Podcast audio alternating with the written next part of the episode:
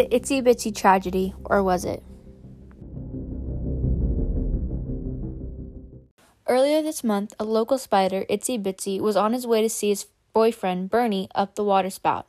Suddenly, a huge rainstorm came and washed him out. He was immediately rushed to the Jesus Take the Wheel hospital in far, far away. Itsy was placed under critical care and was in a coma for two months. He eventually made a full recovery and finally made it up the waterspout. In preparation for his big date, he went to the fanciest tailor in town and bought a brand new suit. The suit was all black to match his beautiful eyes and complement his furry legs. After that, he stopped at Ralph's and bought a dozen red roses for Bernie. People who saw him earlier that day said he looked so happy and ecstatic and was smiling from eyes to eyes every time they saw him. I talked to the weatherman and he said I told him not to go out. There was a big storm on the way, but he just ignored my advice, and look where he is now, in a Jesus take the wheel hospital bed. I shouldn't say I told him so, but I told him so. Itsy Bitsy was warned before he went out, and the accident happened. Some are saying it was an insurance scandal. There is an ongoing investigation into this allegation. I did a background check on Mr. Bitsy just to learn some more about him and found some interesting information. Although he is a successful engineer that went to a top school in the country and graduated top of his class, he seemed to be in a lot of debt. I have reason to believe he might have a slight gambling issue. He attends maggot races very often and makes pretty high stake bets. I contacted his insurance investigator to see if he had any suspicions as well. Mr. Sheldon said that he couldn't say much at this time. He did reveal to me that he found some interesting things in Itsy's history. Apparently, the only information he could find about Itsy goes back three and a half months. Before that, Itsy Bitsy Spider didn't even exist. It was almost as if he was a ghost up until three and a half months ago, according to the insurance company's records. Genevieve the Sly said she saw Mr. Bitsy go up the spout right when it started to rain. She saw the accident happen as well. She stated that it was a horrific sight to see.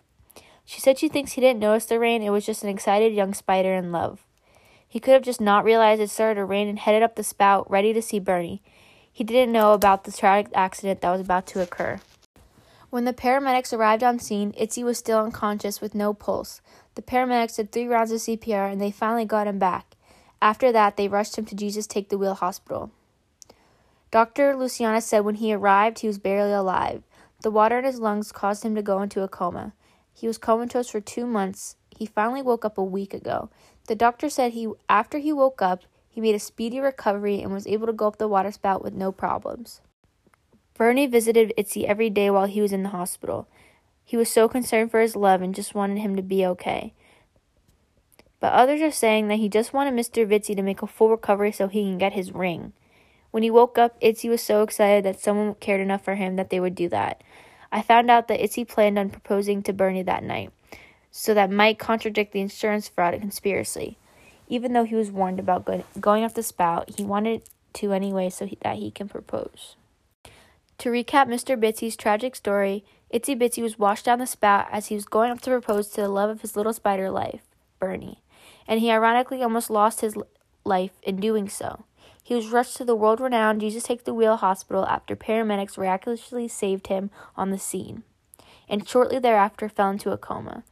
After two whole months of recovering while in a coma, Itsy Bitsy came with his full health and the same ambition to propose and wed his love.